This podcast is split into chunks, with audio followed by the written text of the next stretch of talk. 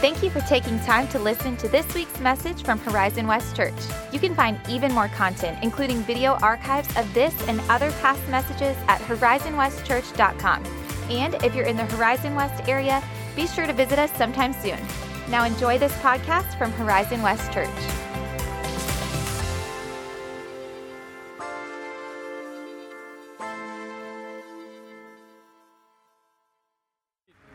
Good morning. Welcome again to Horizon West Church team. Thank you for leading us. Uh, that's awesome, man. So many things to celebrate this morning. Uh, we know there are some hard things going on in uh, different families, different uh, groups of people, but man, celebrating as a church, uh, two things in particular. Uh, both of them in our next generation ministry right now at the 11 o'clock hour. Uh, we've got several children who are beginning this week their dive class. This is four weeks of learning about salvation and faith and baptism, and several of those children have already made a response of faith and, uh, and responded to Jesus. So they're learning about what it means to be baptized, why that's important to us as followers of Jesus. So we're celebrating that. We're also celebrating 25 Horizon West Church students who are participating in the uh, Surge Retreat over at our John Young campus. And uh, Edwin and Heather, our student leaders, texted me this morning. They said three of those students, Horizon West students, are being baptized this morning at our John Young campus. So we're celebrating what God is doing there. We have great leaders, great volunteers in our next generation ministries. We're thankful for what God is doing um, there. Having said that, I am a little concerned about some division that has started to creep up uh, within the church. I want to address that quickly. Uh, some of you are saying, Go Chiefs. And some of you are saying, Go Eagles. And some of you, when I say there's a football game tonight, you're thinking of a whole different sport, right? So, different divisions that are happening. And, and so this week, that was all a setup to say, we're back in a house divided in our First Corinthians series. So feel free to kind of thumb over to First Corinthians chapter 1 or pull it up uh, in your, your Bible or Bible app. Before we get there, I want to let you know that as I've been studying and preparing uh, the messages out of 1 Corinthians, there's been kind of a theme that has emerged. Um, and what I see in the heart of Paul is the heart of a, of a spiritual dad who's trying to help his children walk in the way that they should go. Uh, so, so when Paul sounds irritated with the Corinthians, or when he sounds frustrated with them, or when he's hitting them hard on an issue, this isn't because he's cantankerous or fed up with them. But like the heart of a, a, loving father, he's trying to correct them to walk in the way that they should go. This is the undercurrent. Paul's trying to encourage the Corinthian believers to become a thriving spiritual community or a spiritual family united in worship of Jesus and in fellowship with one another. He's not implementing a, a, new set of, you know, rules and regulations, a code of conduct on them. He's saying there is a way to flourish and thrive in the kingdom of God. And I want you to, to walk in that way. We might say that Paul was for Corinth in the same way that we say we as a church strive to be for Horizon West. And the reason is very simple it's because Jesus is for the world. John 3:16 For God so loved the world that he gave his one and only son that whoever believes in him would not perish but have eternal life. And so when Jesus shows up on the scene and he disrupts the existing power structures of the day, he's not doing it to deconstruct their belief system but to reconstruct the better that God intended for them. So for instance, when Jesus says, "You've heard it was said, but I tell you something different. He's saying there is a better way to live in the kingdom of God. When Jesus says, Blessed are the poor in spirit, or blessed are those who are persecuted, he's saying there's a better way to thrive in God's kingdom than the way you naturally think. What Jesus was doing and what Paul is striving to do with the Corinthians is to turn their perspectives right side up again. Dallas Willard, in his book, The Divine Conspiracy, at the very beginning, uh, gives us a metaphor in which the world is flying upside down, so to speak. When, when you're flying upside down, what happens is that everything looks the way that it shouldn't look. And so when things are coming at us right side up, they appear to us to be upside down. This is what the world sees in our gospel. They go, that doesn't make sense. That doesn't fit within what we know to be true of the world. And we think, or the world thinks, it's flying right side up. And the reality is, it's flying upside down. It's lost its bearings, it's lost its way. This right side upping is very much needed in our own day as well. Let me give you some examples. We take actors, athletes, and politicians and we call them celebrities, which literally means celebrated ones. We're flying upside down. We ask questions like, what is that person worth? And what we mean is, and everybody understands, how much money do they have? Worth means monetary wealth. We're flying upside down. Or here's another one. We take young people with skin deep intellect and experience who are self obsessed and attention hungry, and we call them influencers. We're flying upside down. We need this same word of rebuke that Paul is going to bring to the Corinthians, we need in our day as well. For the ones Paul's addressing, their version of flying upside down is this argument that has been generated where they're arguing hey, is Apollos better, or is Paul better, or is Peter better? And in this argument among the Corinthians, I hear undertones of what the disciples themselves did when they came to Jesus, said, Jesus, which one of us is the greatest? Do you remember how Jesus answered that question? He turned their perspective back right side up with these words Whoever would be great among you must be your what? Servant. See, by the values of the world, servants are at the bottom, right? And kings and, and, and magistrates are at the top. And Jesus says, You're, you're flying upside down. You've completely misunderstood what matters and what is valued in the kingdom of God. The servants are great in God's kingdom. Another way to say this is that the Corinthian believers were arguing over the question who is better? Peter, Apollos, you know, Paul, who is better? And Paul says, Let me submit to you a different question to ask. Not who is better, but what is better? What are the values that God cares about? What are the values that can help me to thrive in His kingdom? And Paul will seek to answer that question in 1 Corinthians 1, beginning at verse 26. He starts by observing something unique about the Corinthians themselves. Look at verse 26 with me. He says, Consider your calling, brothers. Not many of you were wise according to worldly standards. Not many were powerful. Not many were of noble birth. So Paul's like, look, Corinthians, examine yourselves. God wasn't privileged to get you on his team. Like you weren't exactly standing out in your own cultures, right? Now, what Paul is not saying is that none of the Corinthian believers were people of status or wealth or influence. He's also not saying that having those things is bad. What Paul is saying instead is when you substitute those values of the world, like wealth and influence and status, for the values of God's kingdom, you're flying upside down. And the Corinthians evidence that that, in fact, was true of them. Paul's point here is to say that the privileges of this world mean nothing in the kingdom of God. You are no better or worse because of how much money is in your bank account. In fact, in many ways, the world's value system is in direct conflict with the values of God's kingdom.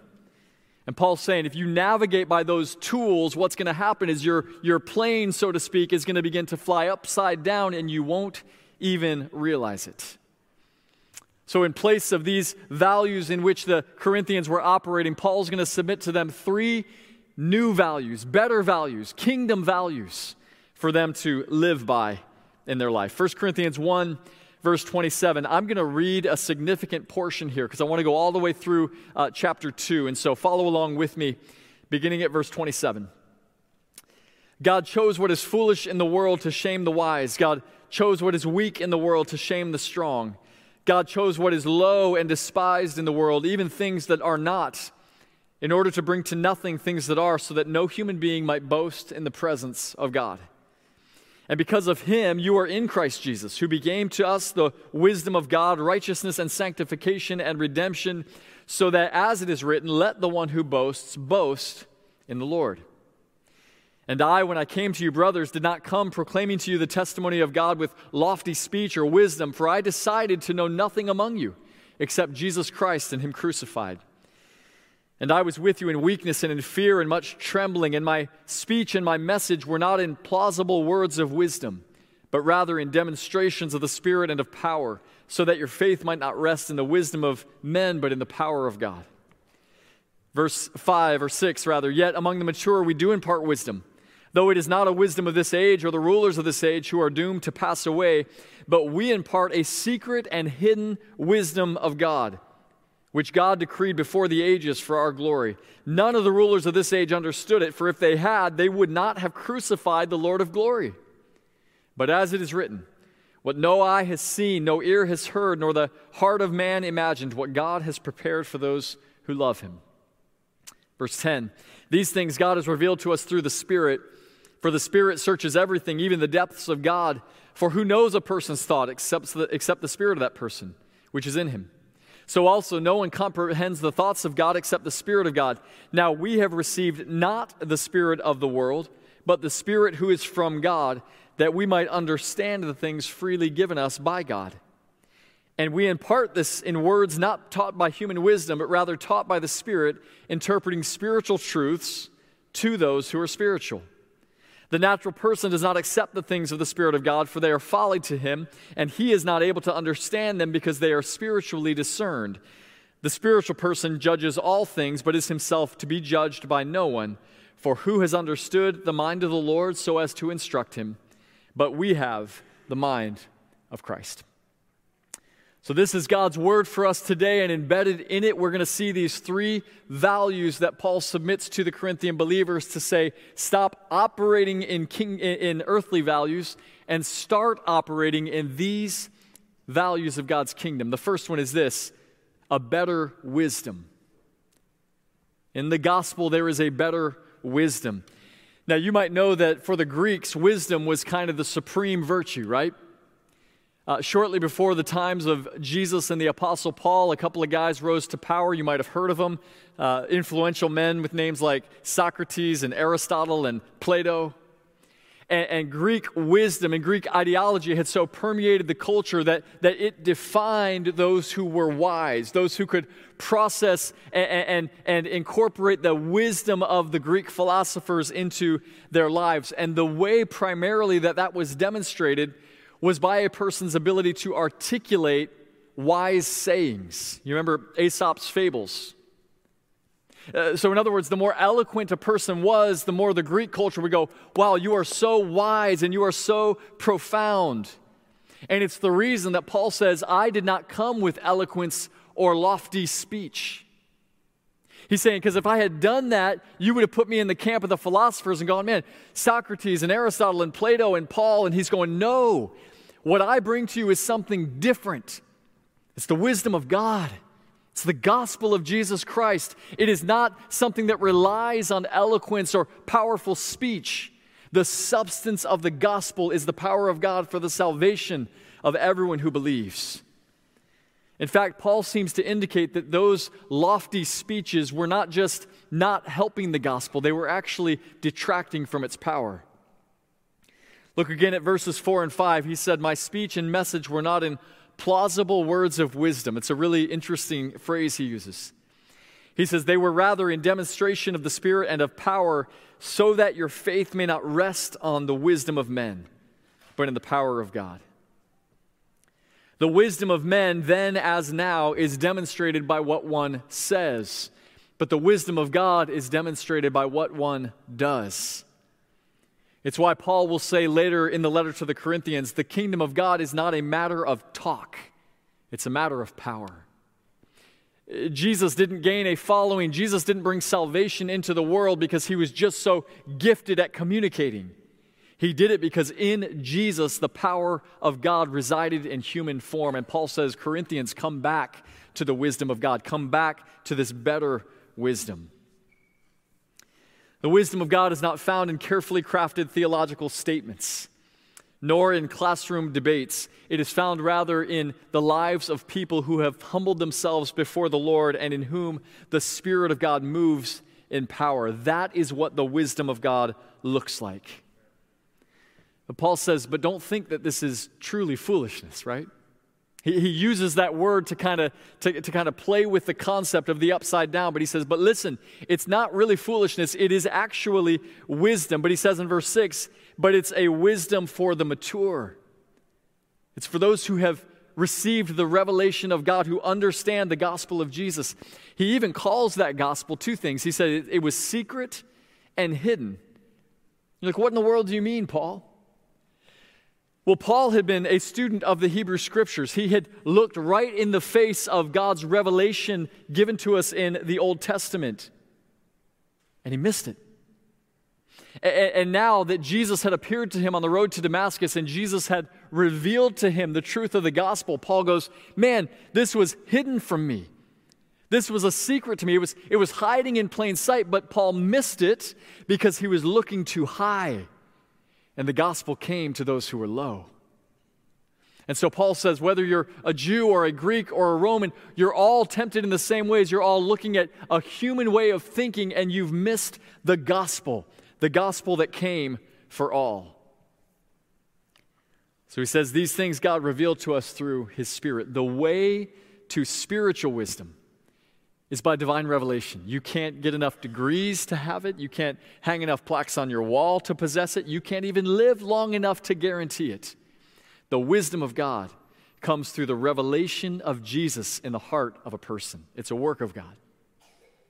But it shows up in very tangible ways. Let me ask the question what would it look like for the spiritual wisdom of God to play itself out in your daily life?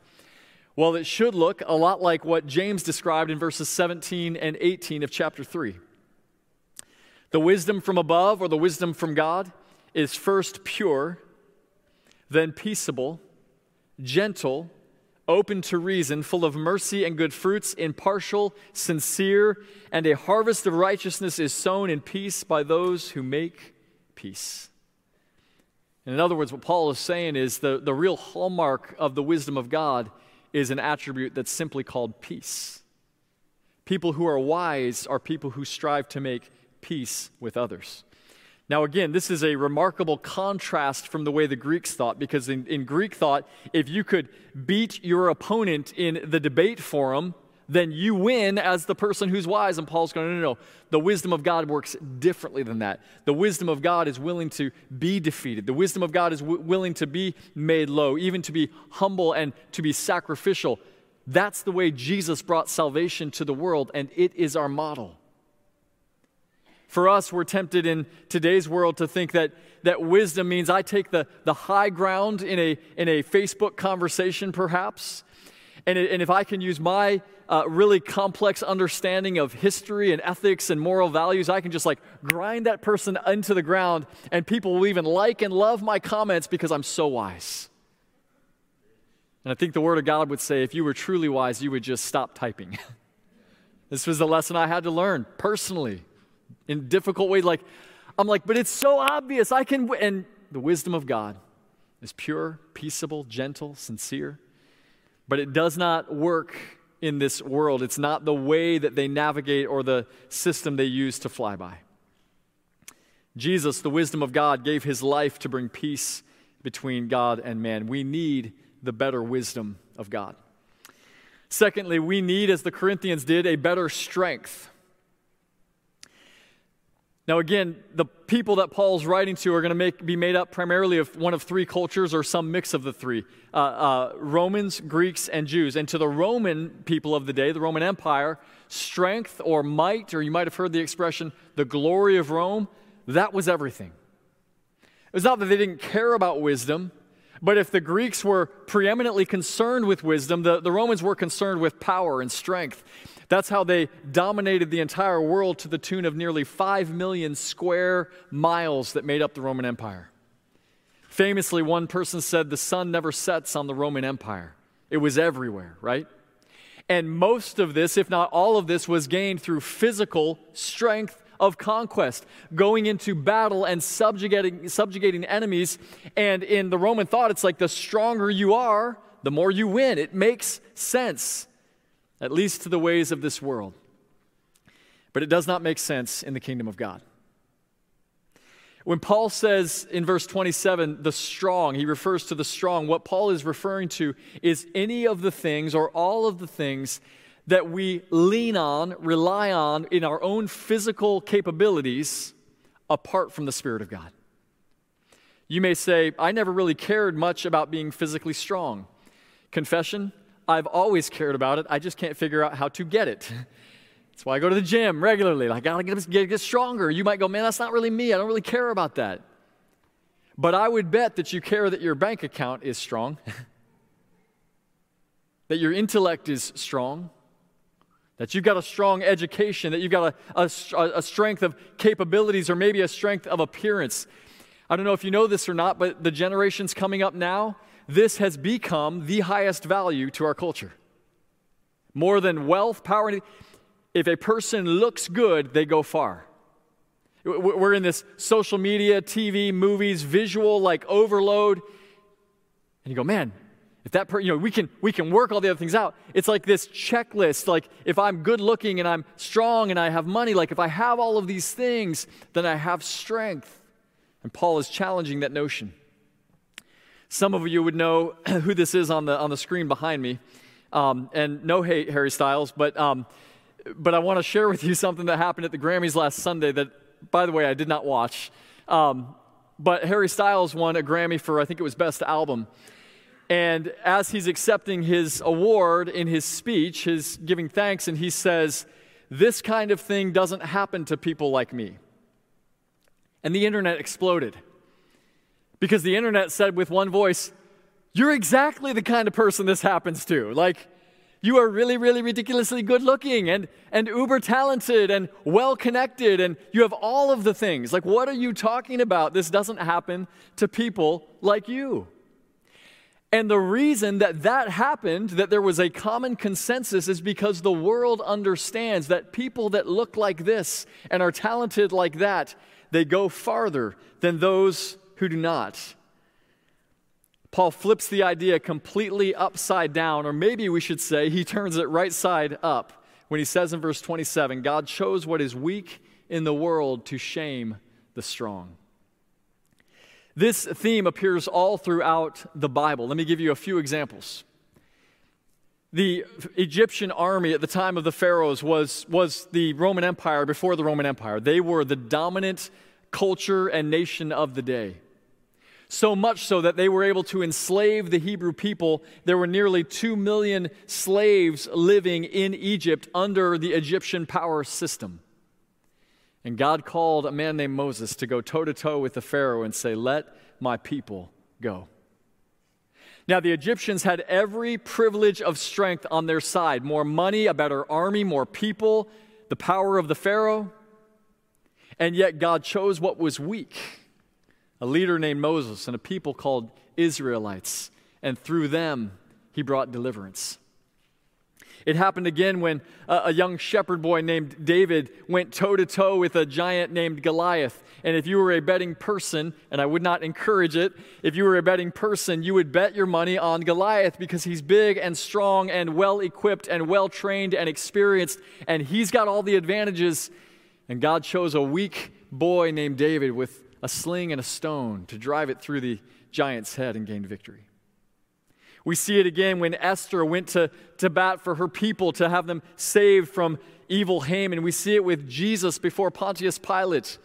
And Jesus is this rural rabbi who's there to be crucified. He's already been beaten, he's already been rejected and betrayed by his own people. And yet he's remaining quiet. And Pilate goes, Jesus, why don't you say something in your own defense? He says, Don't you know that I have power over you to deliver you to life or death? And Jesus, leaning on this same concept of true strength and power, says, Pilate, you would have no power over me if it wasn't granted to you from above.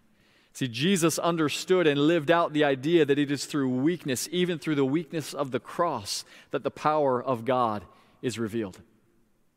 And maybe the best example in all of the Bible of this same idea is the first century church itself, of which the Corinthians are a part. You realize that it was not a popular thing in that time to be a Christian, right? There were emperors with names like Nero, who were throwing Christians into Roman colosseums to be eaten by lions and, and beheaded and imprisoned and have their land confiscated. And Paul's going, This is absurd, Corinthian believers. You are obsessed with the idea of power and strength and might, and this very system is what's crushing you. This very system of godless strength and power is what you are living under. He says it's absurd that you would even be caught up in it. Paul, of course, learned this hard lesson himself in 2 Corinthians 12, verses 7 through 9. Listen to what he says to keep me from becoming conceited because of the surpassing greatness of the revelations. There was a thorn given me in the flesh, a messenger of Satan to harass me, to keep me from being conceited. And three times I pleaded with the Lord about this, that it should leave me. But he said to me, My grace is sufficient for you, Paul. For my power is made perfect, perfect in weakness. Therefore, I will boast all the more gladly of my weaknesses, so that the power of Christ may rest on me. Paul said, I didn't go looking for this thorn in the flesh. I didn't go looking for weakness. In fact, when weakness came, I said, God, take it from me. But he says, But I learned a really valuable lesson. Sometimes when we are at our very weakest, the power of God is at its strongest. I was at this point in preparing the message that I'm preaching right now from Axum at downtown Winter Garden doing my message prep. And I had to take a break because I had to keep an appointment. And I'll show you where this is going in a second. But, but as I'm thinking on these concepts of God making uh, his strength shown through weakness, I had an appointment to meet with a couple, members of this church, who were part of our launch team in 2018. Andy and Elaine Young, they were in the rooms with kids. Some of you remember them in their kids' t shirts, playing on the floor and, and, and loving God and loving people well, and a part of what God was doing here with us. And I got the phone call that Elaine was facing some really tough things from a health perspective. The, the word innumerable is how the tumors were described. And they said, It's probably time, may not be much of it. And so I took a break in the middle of preparing, and, and this very moment where I'm thinking about Paul's thorn in the flesh and the weakness that, that nobody wants but that God uses. And I got to sit with a woman who is looking the possibility of death in the face, and she is fearless. And she knows that she's bought with the blood of Jesus. She knows where she's going. Can I tell you what her concern was and what she asked me to pray for? She wants to see her neighbors saved. the world looks at a person like this and goes, Man, it's confused and her body's breaking down and, and, and, and she's losing all the things, all the privileges of youth. And God looks at it and says, My power is being made perfect in her weakness. We don't have to go looking for weakness, but there is a great opportunity when weakness finds us, and it is this. When the relationship we were so confident in falters, when the child that we just can't seem to correct their behavior or the prodigal who won't return home. Uh, when we aren't sure how the bills are even going to be paid or we get the diagnosis we feared most, we hit our knees and we say, Jesus, make your power perfect even in this.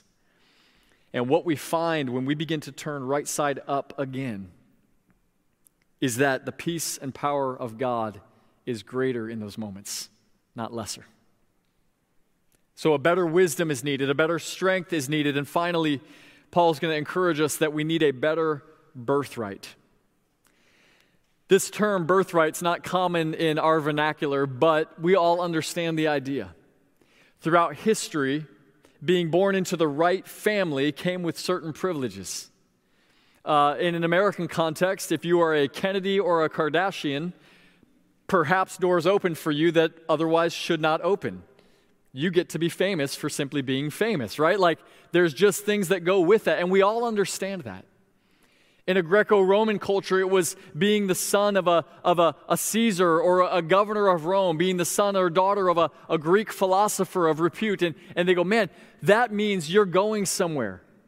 Your, your last name matters. And certainly to the Jewish people, maybe more than any other culture, birthright was everything. Not only was it important to be born Jewish. That alone was enough in their mind to give you favor with God. But they also would bicker about which tribes were better Judah or Benjamin or Levi. And Paul makes the point. He says, Listen, not many of you were of noble birth. Whether Jews, Romans, or Greeks, not many of you have those natural privileges. Again, not because everyone that was rich or powerful rejected the gospel, but the truth is, most had. And it was those who were weak and, and lowly and considered the refuse of the world that were coming to know Jesus, coming to the gospel. Rather than seeing this as a weakness, Paul actually commends it to them as a strength. And there's a very particular reason why he does this. Because if you rely on your natural capabilities or your natural birthright, you think, man, I'm good because I'm an American. I'm good because my daddy was a preacher. I'm good because I'm in the Baptist or Pentecostal or Presbyterian denomination. I'm, I'm good because I grew up in church. Paul's going, the danger is that you're going to miss the fact that the favor of God is something that no one possesses by birthright and can only be possessed a different way. There was a man named Nicodemus who once came to Jesus at night, and if God's favor could be earned through natural privileges, Nicodemus had them. He was a Jew, check. Not only that, he was a member of the Sanhedrin, which was the, the ruling uh, Jewish leadership of the day. He belonged to the right tribe. He had the right knowledge. He had the right uh, network. He had all the things that you could have going for you. And he comes to Jesus really confused because Jesus is turning everything right side up, which, which means everything's turning upside down for him. And he says, Jesus, how does this work? How does this kingdom of God thing work? I thought I had it figured out. And Jesus, knowing Nicodemus' problem, knowing that his birthright was blinding him, said these words Truly I say to you, Nicodemus, unless one is born again, he cannot see the kingdom of God. Jesus was saying to him, Nicodemus, of all the things that you think you have in your possession, all the things you think earn you favor with God, they're merely blinding you of your need of Him. This birthright issue, Nicodemus, has actually become a disadvantage because it's keeping you from the kingdom. Eventually, Nicodemus would experience the better birthright of becoming a follower of Jesus, surrendering his life to Christ. But he walked a very similar road that Paul himself had walked. Because, like Nicodemus, Paul had all those same privileges and advantages. In fact, in Philippians chapter 3, Paul takes time to recite what those privileges were that he had by birthright. He says this If anyone else thinks he has reason to put confidence in the flesh, I have more. Circumcised on the eighth day, check. The people of Israel, check. Tribe of Benjamin, check. A Hebrew of Hebrews. He goes further. As to the law, a Pharisee, check. As to zeal, I was persecuting the church. As to righteousness under the law, I was blameless. But whatever gain I had, I counted as loss for the sake of Christ. In fact, I count everything a loss because of the surpassing worth of knowing Christ Jesus, my Lord. Paul says, friends, if you could have gotten by on your birthright, I'd be prime example of it. But I realized what Nicodemus came to realize I needed to be born again. Uh, what I thought I had in my spiritual bank account, what I thought I had as credit or favor from God, I had to experience a spiritual re- rebirth, which is simply a denial of the things that I had put my confidence in and trusting wholeheartedly in the death and resurrection of Jesus for my salvation. Uh, when it says in John 3:16, believes, whoever believes will be saved. It's not meaning somebody who checks all the right boxes, it's meaning somebody who has put their confidence in the person of Jesus, who's resting no longer on their natural birthright or privileges, but entrusting their life to Jesus. We must be born again. That naturally leads to a question that Nicodemus beat you to, which is how in the world does that happen? Nicodemus, thinking of natural things, thinking not with kingdom values, goes, Jesus, how can a man be born when he is old? Does he then enter again into his mother's womb? it's like he's trying to figure out the science of this thing. And Jesus says, Nicodemus, You understand being born in the physical. I'm simply telling you, you have to be born spiritually as well. How in the world does that happen? It happens when I entrust my life to Jesus by grace through faith. When the, when the it is finished of Jesus on the cross becomes enough for me and it's what I rest on, I then am born again or I experience spiritual rebirth. The Corinthians had drifted from this concept to the point where they were going back into natural human values. Paul says, Time out, Corinthians. This never rested on the values of this world, this has always rested on the kingdom of God. Jesus is the answer to a better wisdom, to a better strength, to a better birthright than what we have on our own. This morning, we wanted to drive the point home the power of the gospel. Paul said actually that while he was with the Corinthians, the only thing he resolved to know was Jesus Christ and Him crucified. It wasn't that other things didn't matter, it wasn't that other issues didn't need addressing. He would get there. But he said, Corinthians, come back to this reality. All that you have, you have by grace. All that you have, you have because of the death of Jesus. When you walked in this morning, you should have received the elements of communion or of the Lord's Supper. In just a moment, we're going to take this together as an observance, as a remembrance of the death of Jesus.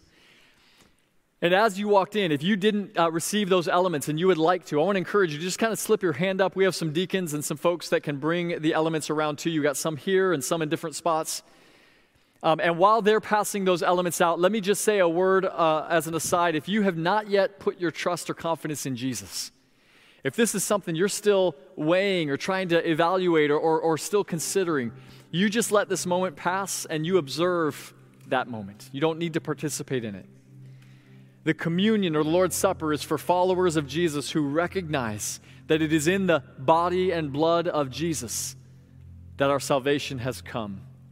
My hope is built on nothing less than Jesus' blood and righteousness. And so, on the night that Jesus was betrayed into the hands of the Roman guard, he took bread at dinner, distributed it among the disciples said to them, This is my body which is broken for you. Do this whenever you eat it in remembrance of me. And so we eat in remembrance of the body of Jesus.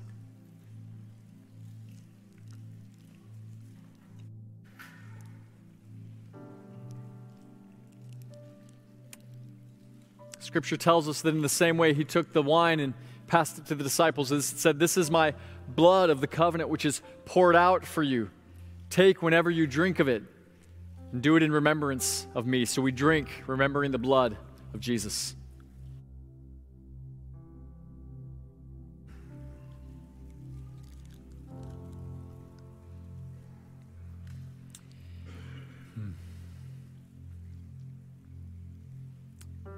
As we reflect on the blood of Jesus that was poured out for us, the prophet Isaiah, 600 years before the coming of Christ, said, By his wounds we are healed.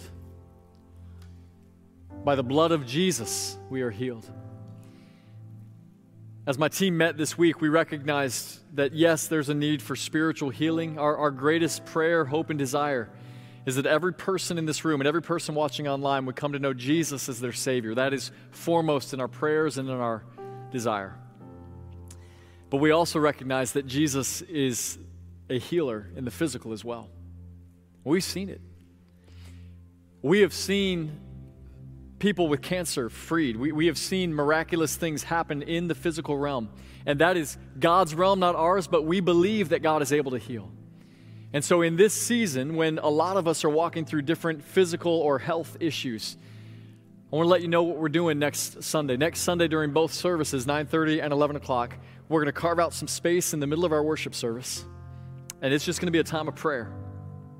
And it may be that you or, or someone you know or love is going through a season of need where it's physical or spiritual or even mental, and you want to come for yourself or come on their behalf to receive prayer. I just want to let you know that that's coming. Didn't want to sneak up on you, surprise you with it. I want you to be prepared for it so when we ask, is there anybody in the room that needs prayer? You would not be shy if that's you. And you would come and you would stand and we would seek the Lord together for prayer. By his wounds, we are healed.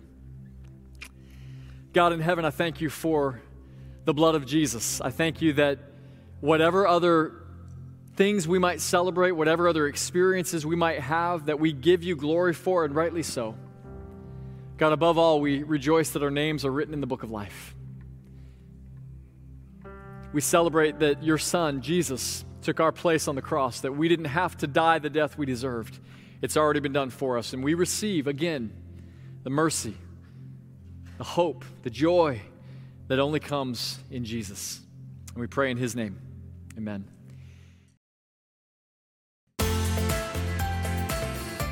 Thanks again for listening to the Horizon West Church podcast. If you were inspired or encouraged by something you heard today, share it with a friend. For more information like our service times, location, and other info, be sure to visit us online at horizonwestchurch.com. Have a great week.